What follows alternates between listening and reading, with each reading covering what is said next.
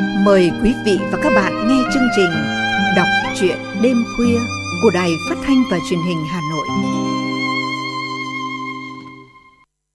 Quý vị và các bạn thân mến, chúng ta đã khá quen thuộc với nhà văn Nguyễn Kiên và những tác phẩm của ông. Trong chương trình đọc truyện hôm nay, chúng tôi xin gửi đến quý vị và các bạn truyện ngắn Quãng vắng của ông. Câu chuyện là những hồi ức chăn trở của một người già khi nhớ về quãng đời và những con người đã gặp ngày bé thơ cơ cực. Mời quý vị và các bạn cùng lắng nghe qua giọng đọc của Kim Yến.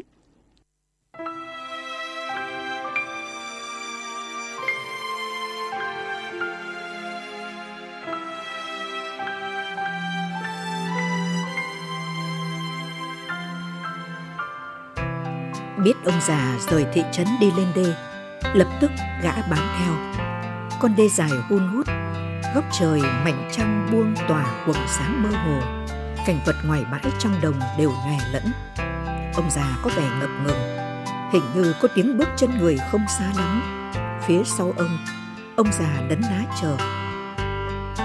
Chào chú, gặp chú thật may cho tôi quá. Chú về đâu? Thế bố già định về đâu?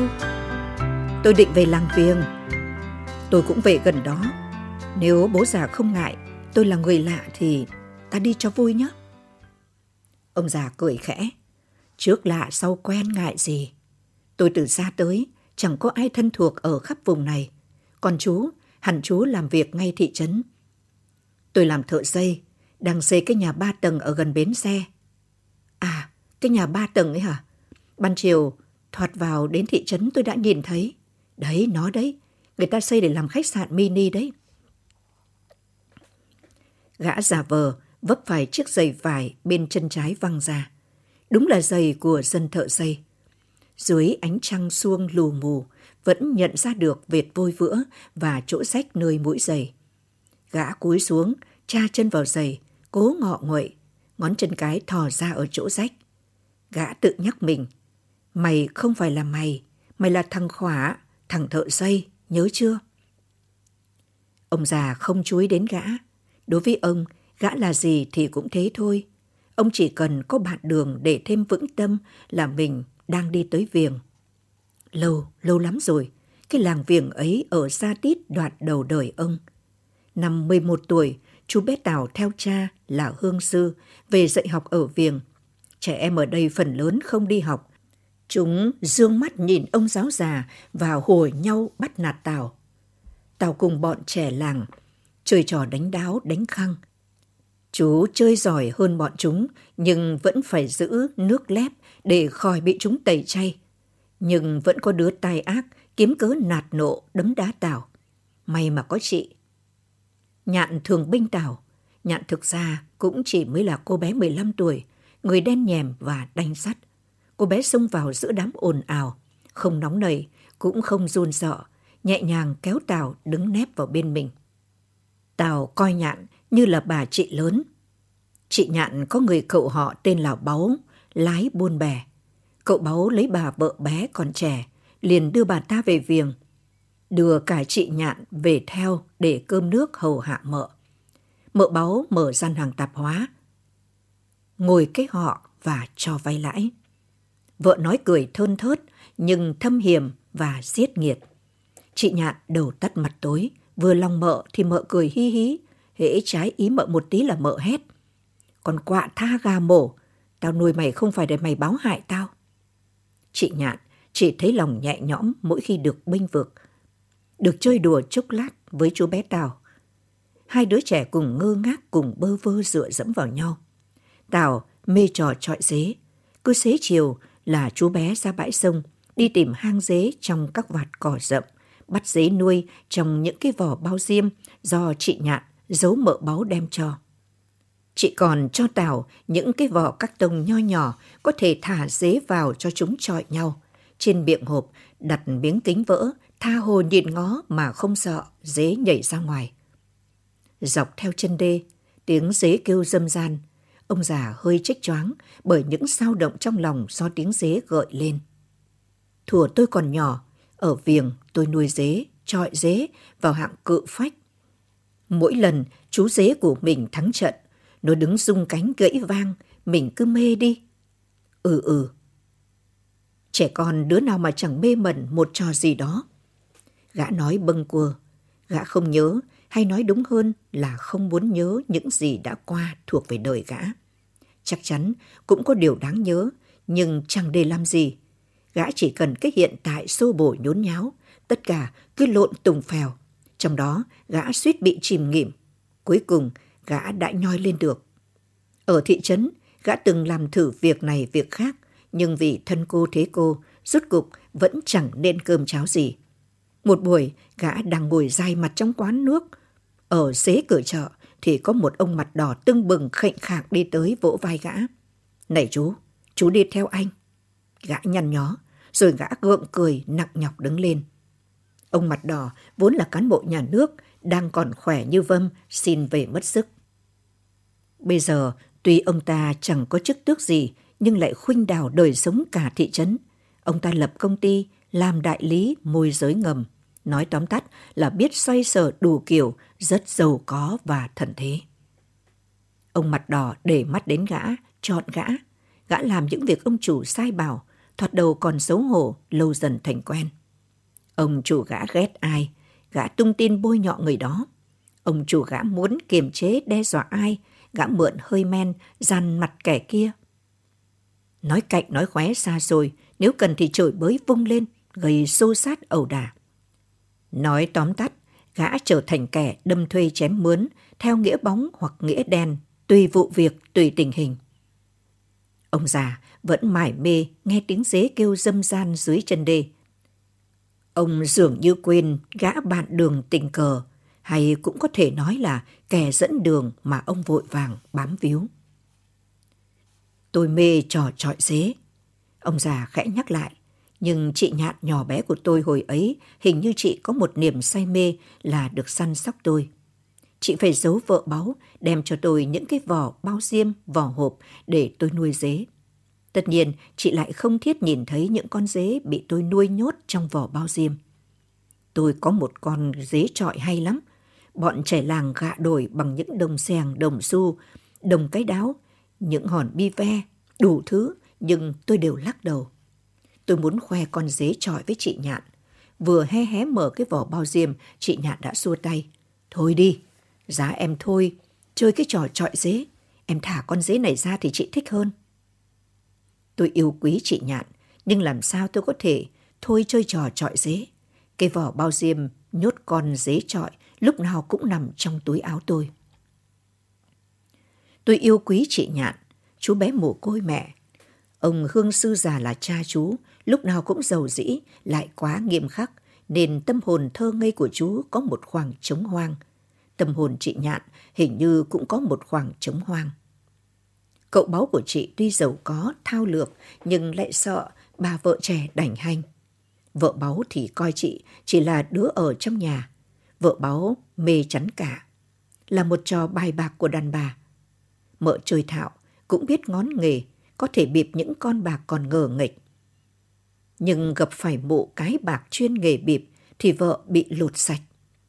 Cậu báu thì mải chuyện sông nước, cứ sau mỗi vụ buôn bán chót lọt mới về với vợ báu dăm ba hôm. Vợ báu thích khoe mẽ, không muốn mang tiếng với chồng là kẻ thua bạc. Vợ thường cười cợt nói với chị Nhạn. Đêm hôm qua, tao ngồi chiếu chắn với con bộ bên chợ đình, đến 2 giờ sáng. Mày thức hầu chúng tao, hẳn mày biết những lúc tao vơ tiền, cứ gọi là chặt hầu bao. Mày kia cậu mày về, mày khoe với cậu mày, rồi tao may cho cái áo mới. Chị Nhạn thản nhiên, thưa mợ, mợ thua bạc hay được bạc thế nào con không biết, con không dám khoe. Mợ báu đanh mặt, nhổ tuẹt, bãi nước bãi trầu, không thèm nhìn cái giống tôi đòi hèn hạ, lại dám lên mặt ta đây đính chính. Cậu báu về vào lúc chập tối, mợ báu cười nói đon đà với chồng, rồi gọi chị nhạn lên, ra vẻ dễ dãi. Mấy hôm nay mày vất vả, tao thương mày, tối nay cho mày đi chơi, Muốn đi đâu vui vẻ thì đi. Có bao nhiêu buổi tối chú bé Tào được theo chị Nhạn lên chơi trên bờ đê. Hai chị em ngồi bên nhau. Tào kể về những vui buồn trẻ con giữa chú và bọn trẻ làng. Chị Nhạn thì lầm bầm, giá chị em mình cứ được gần nhau mãi như thế này thì sung sướng quá.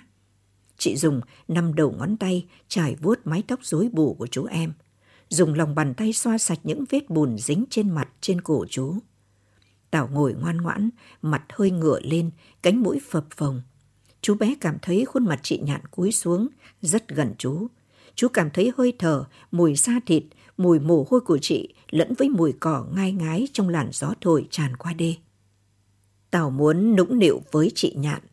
Chú bé còn tưởng tượng ra khuôn mặt người mẹ mất sớm của chú giống y như là khuôn mặt chị Nhạn. Rồi chú mơ hồ ao ước, sau này chú lớn lên lấy vợ. Khuôn mặt vợ chú cũng giống khuôn mặt chị Nhạn. Tào ngả đầu lên vai chị hai mắt riu riu, như muốn được ngủ yên trong bầu không khí tràn ngập mùi cỏ ngai ngái, lẫn với hơi thở, mùi da thịt và mùi mồ hôi của chị Nhạn. Bỗng chị Nhạn nói, thôi, chị em mình về đi. Ông già đi chậm lại, chăm chú nhìn vạt cỏ rễ đê và những lối mòn sườn đê tranh chách. Ánh trăng vẻ như sáng hơn, rồi lại nhạt và chợt tối dầm. Mảnh trăng mỏng mảnh bị mây che. Này, sắp đến viềng chưa chú em nhỉ? Còn lâu bố già Tôi chắc không lâu đâu. Ông già cãi yếu ớt, nhưng con đê này đã đổi khác. Trời lại tối, khó đoán định quá. Lúc nào sắp đến viềng, chú nhớ nhắc tôi. Gã bạn đường kéo sụp cái mũ cối mất chóp, dính đầy vệt vôi, để vành mũ che tối khuôn mặt chỉ lộ ra hàng ria mép rậm gì. Bố già cứ yên trí, đi với con thì nhất định phải đến viềng. Gã khịt mũi, giọng nói hơi ngàn ngạt. Gã liếc xéo ông già rồi sải chân, tự bằng lòng về bộ ria mép rậm gì rất giống bộ ria mép của thằng khỏa thợ dây. Còn đôi giày vải rách hở ngón chân, chiếc mũ cối mất chóp mà gã cố tình chiềng ra trước mặt ông già thì đúng là của khỏa. Ông già vẫn dì dầm trò chuyện riêng với ông. Gã thì lơ đãng. Đối với gã, cái trò của ông già chỉ là trò lẩn thần Lòng gã đã chai sạn, đã trơ trơ. Ông mặt đỏ, bước đi khệnh khạng, tức ông chủ hay là ông anh gã, gọi thế nào cũng được. Ông ta thường bảo gã, chú em cần phải biết lạnh lùng, đời chú em sẽ khá. Cứ nhìn đời ông ta thì biết, ngày càng phơi phới, mặc cho thiên hạ thèm muốn hay bài bác. Ông ta chỉ có mỗi một nỗi buồn chán là bà vợ sồn sồn, béo nẫu hay là dở trứng cả ghen. Vô số ả măng tơ, sớm ngớ nghề, chỉ ao ước được chiều ông ta. Mỗi lần ông ta chọn một ả, đưa đi đú đờn tận đâu xa. Ông ta đều buộc gã cũng phải biến luôn khỏi thị trấn. Để khi nào vợ ông ta nổi máu ghen thì gã đứng ra, vừa bạm trợn vừa rụt rè. Bà chị ơi, vừa rồi ông anh đi công chuyện, có thằng em đây đi hầu, thằng em xin chứng thực. Nói có đèn rồi soi xét, ông anh lúc nào cũng nhớ bà chị, nhớ sôi sục. Bà chị tin em đi. Bà chị hay bà chủ của gã tất nhiên không dễ dàng tin gã, nhưng gã cứ thể thốt, cứ lem lém nói dối y như thật. Càng nói càng trơn tru, khiến cơn ghen đung đung của bà ta cuối cùng phải dịu đi. Ông chủ gã ngày càng khoái gã, còn gã có lúc gã giật mình tự hỏi, mày là ai? Sao mày đổ đốn ra đến nỗi này? Rồi gã lại cười xòa, là ai mà chẳng được, nào có mất gì. Ông già bỗng dừng lại nhìn ngơ ngác. Ta đi đã khá xa, có lẽ sắp đến viềng. Có lẽ, nhưng chưa thật đến bố già. Ừ ừ, làng viềng ở cách đây chỉ có một trăm ruộng hẹp. Lúc nào tôi cũng trông thấy lũy tre làng. Mờ mờ ở phía trước, đến gần, nhìn kỹ hóa ra lại không phải. Mảnh trăng vốn đã xuông nhạt lại bị mây che, trời đất lẫn lộn, đầu óc ông già cũng lẫn lộn. Ông buồn nỗi tuổi già của chính mình mà vẫn không ngừng tìm kiếm theo mỗi bước chân. Những buổi tối, chú bé Tào được cùng chị Nhạn ngồi chơi trên đê không còn nữa. Mợ báu lại thua bài, thua liềng xiềng vì con mụ chợ đinh dù thêm được vài con bạc bịp quây vào lột mợ. Phen này thì mợ không thể loanh quanh nói dối chồng. Mợ buồn nẫu ruột, nhưng ngoài mặt mợ vẫn tươi cười, lại còn tỏ ra sời lời, dễ dãi với chị Nhạn. Nhân cứ có bà bạn đến chơi hoặc có khách đến mua hàng, mụ giao chùm chìa khóa thường vẫn dắt lưng quần cho chị Nhạn, sai chị vào buồng, mở tủ, tìm cho mợ một thứ đồ lặt vặt gì đó. Nhận lại chùm chìa khóa, mợ cứ chành mảng như không. Hôm cậu báo về, cậu đang cần có thêm tiền để hùn vốn mua một bè gỗ lớn. Cậu hỏi mợ. Mợ cười khinh khỉnh rồi đưa chùm chìa khóa cho cậu. Bảo cậu, tiền tôi còn nhiều, nhưng chưa kịp kiểm. Cậu lấy cái cháp đựng tiền ở trong tủ ra mà kiểm. Cái cháp rỗng không? Mợ báo há hốc miệng lu loa lên. Ôi rồi ôi, hóa ra là ở trong nhà này có kẻ trộm. Nó lén mở tủ, nó khoáng hết tiền của tôi. Mợ gọi chị nhạn lên, vặn hỏi chị, chị đứng ngây. Mợ báo chỉ chán chị. Muốn sống thì khai ra, tiền mày ăn trộm của tao, mày cất giấu ở chỗ nào? Vặn hỏi mãi không được, mợ báo đẩy chị về phía cậu báo. Cháu ông mấy tí tuổi đầu đã là giặc, tôi giao nó giả ông. Tôi phủi tay để xem ông dạy bảo cháu ông thế nào. Chị Nhạn nuốt nước mắt nói rành giọt. Thưa cậu mợ, cháu không ăn trộm tiền của mợ, cháu oan. Mợ báo hét, mày còn dám kêu oan à? Tao sồng sảnh hớ hênh, tao đã giao chùm chìa khóa tủ cho mày, có đúng thế không? Chị Nhạn cắn môi, rồi bật nói, thưa mợ đúng, nhưng như thế là mợ cố tình lừa cháu để vu oan cho cháu. Bây giờ mợ muốn làm gì cháu thì làm. Thế là mợ báo trồm lên, vừa chửi, vừa đánh chị Nhạn đến tơi tà. Cậu báo thương cháu, cố gỡ mợ báo ra, nhưng mà cậu sợ mợ, nói lào phào ấp úng. Ừ thì, cứ cho là cháu không ăn trộm, nhưng cháu nói năng cứng cỏi quá làm mợ giận. Cháu xin lỗi mợ đi, rồi cậu sẽ nói thêm vào cho. Chị Nhạn lắc đầu. Không, cháu không có lỗi. Cháu không phải xin lỗi, nhất định không. Cậu báo đứng sạm mặt, còn mợ báo thở dốc lên từng cơn. Mợ lôi tuột chị Nhạn xuống nhà ngang, bè quặt hai tay chị vòng qua cây trột trói chặt lại. Này chú, đời người là gì? Ông già bỗng ném ra một câu hỏi chẳng ăn nhập vào đâu. Ha ha, đời người là gì à? Gã quay mặt né tránh cái nhìn đau đáu của ông già. Sao bố già không nói thêm về con người? Con người là gì? Toàn là những câu hỏi bung lung vô tích sự. Gã nghĩ như thế thật, nhưng gã nói ra, vẻ bông phèng, cốt để che giấu một băn khoăn trượt nhói lên trong lòng gã. Gã từng ăn không nói có, từng đánh dẹp ra trò bằng miệng lưỡi và khi cần bằng cả tay chân. Gã đã cung cúc tận tụy hầu hạ ông chủ gã để đổi lấy miếng cơm manh áo và những cuộc chơi bời coi như là đắc chí. Ông ta nói, anh đã chán những ả bề ngoài mỹ miều nhưng bên trong thì nhão nhoét. Cô em họ của chú xem ra còn tươi giói ngon lành. Chú nói với cô em rằng anh đã hứng chơi thì chơi hào phóng. Cô em muốn gì, muốn bao nhiêu, anh cũng ok tuốt. Ông già đã mỏi chân chưa? Tôi tùy sức lực. Nhưng mà suốt ngày cứ đứng phơi nắng trên giàn giáo tôi mỏi rồi. Chỗ kia có cái đếm canh đê. Ta cố đi tới đó rồi ngồi nghỉ một lát bố già. Ông già cười gượng. Ôi chân tôi còn dẻo lắm. Nhưng tôi chiều ý chú. Muốn nghỉ thì ta nghỉ thôi. Cái điếm nhỏ trống hoang, tường xây bị lở từng mảng lớn. Ông già thở hổn hển, thỉnh thoảng lại húng hắng ho. Gã bạn đường cũng phải làm ra vẻ mệt. Gã ngồi lùi sau ông già, tựa lưng vào tường, hai chân duỗi thẳng. Ông già nhấp nhổm nhìn xuống bãi sông. Không, đây không phải là cánh bãi mà ông tìm kiếm, nhưng mà dù sao ông vẫn xúc động. Chú biết không, cánh bãi làng viềng thời thơ ấu của tôi, nó là cánh bãi non, nhiều chỗ bùn nước còn lõm bõm, chỉ thuần có lau lách và cỏ dại.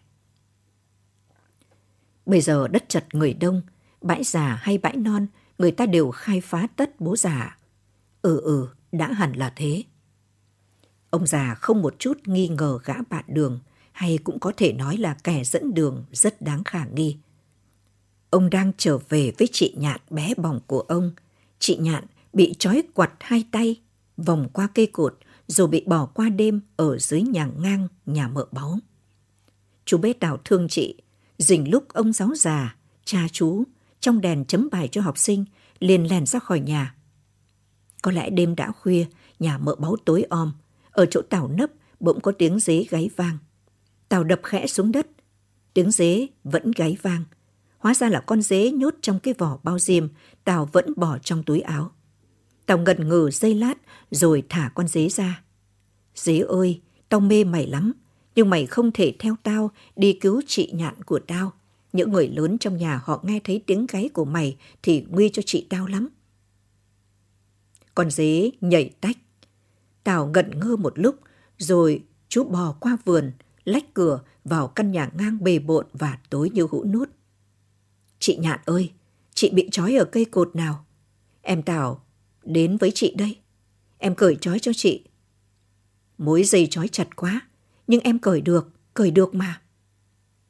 Một lúc lâu sau, hai chị em dắt díu nhau ra được tới bãi sông. Cánh bãi chìm trong bầu không khí mù mờ của vầng trăng xuông lẫn với sương đêm bàng làng. Chị nhạn âm thầm. Từ lúc chị bị trói, bị bỏ mặc một mình, chị chỉ nghĩ đến em. Mà đúng thế, lúc này chị chỉ còn có em. Rồi chị bỗng ôm chặt lấy Tào nói như dỗ dành. Nhưng chị phải đi, chị nhớ em lắm, nhưng nhất định phải đi, đi ngay bây giờ. Tào ngẩng lên, khuôn mặt trắng mờ của chị Nhạn bao phủ lên tầm nhìn và trái tim run rẩy của chú.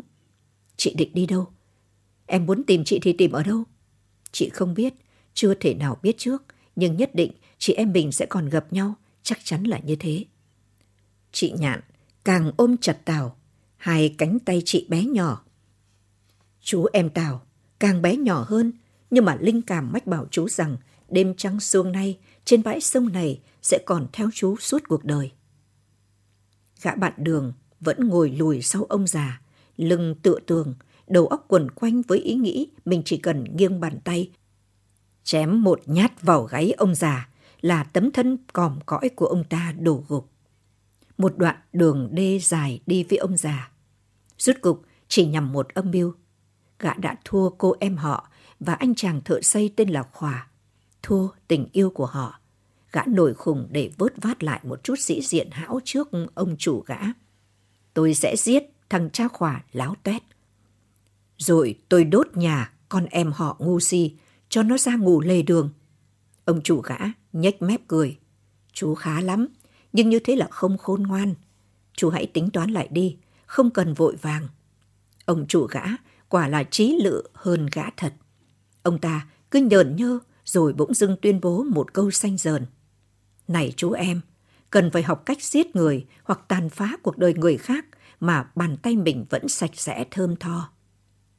Gã đần mặt ra, ông chủ gã nheo nheo mắt như là diễu cợt gã. Chú có thể thó được một vật dụng gì đó của thằng khỏa thợ xây không? Được hả? Một cái mũ, một đôi giày. Ừ, thế là đủ. Chú hãy đóng vai thằng khỏa thợ xây. Chờ đêm tối, chú lên rình ở trên đê Gặp ai đó lạ thì tìm cách làm quen.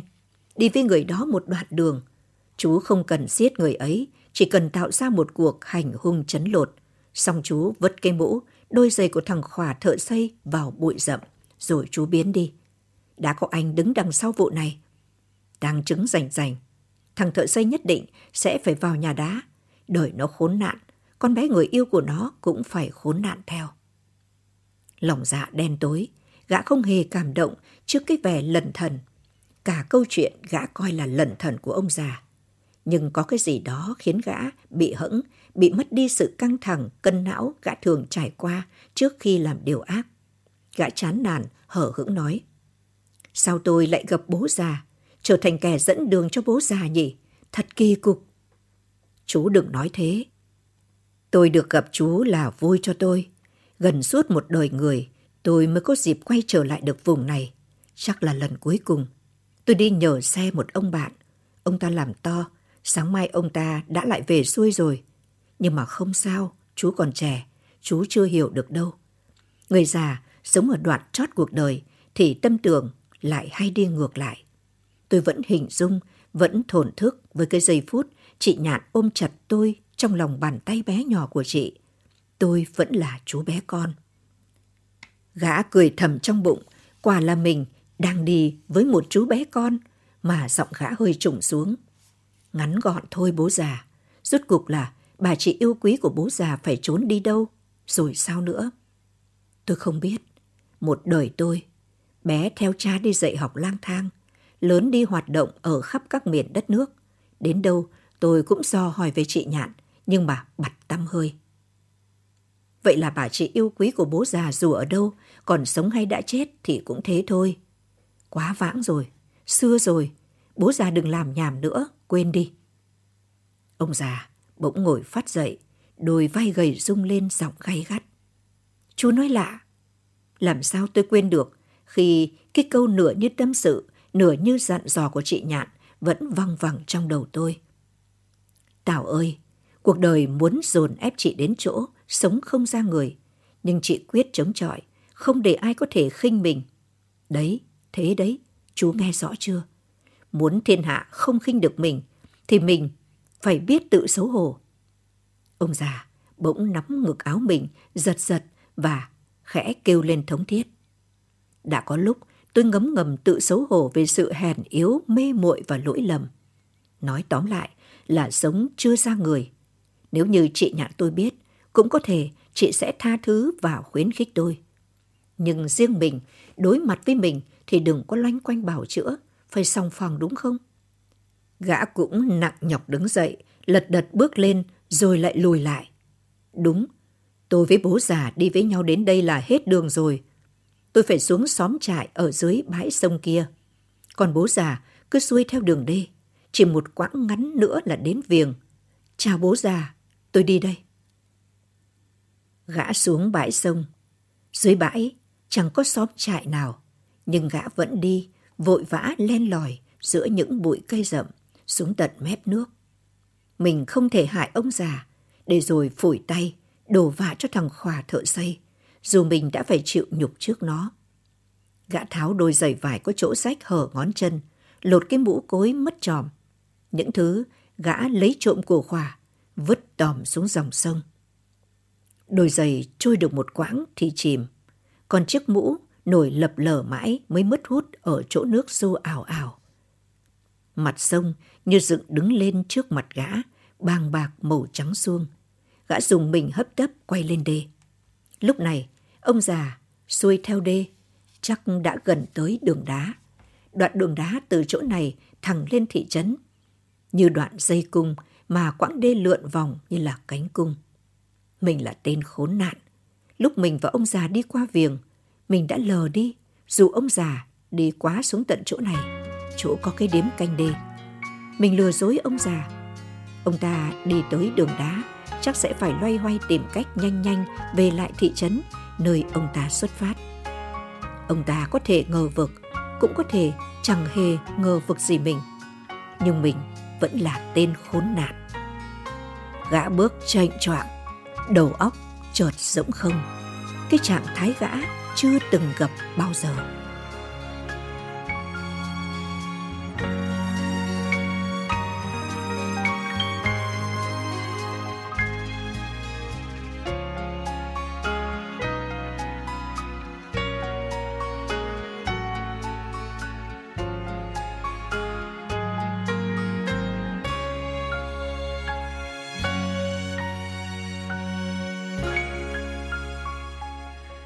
Quý vị và các bạn vừa nghe chuyện ngắn Quãng vắng của nhà văn Nguyễn Kiên qua giọng đọc Kim Yến. Chương trình đọc truyện đêm khuya của Đài Hà Nội hôm nay xin được tạm dừng tại đây. Cảm ơn quý vị và các bạn đã quan tâm theo dõi và xin hẹn gặp lại trong những chương trình lần sau.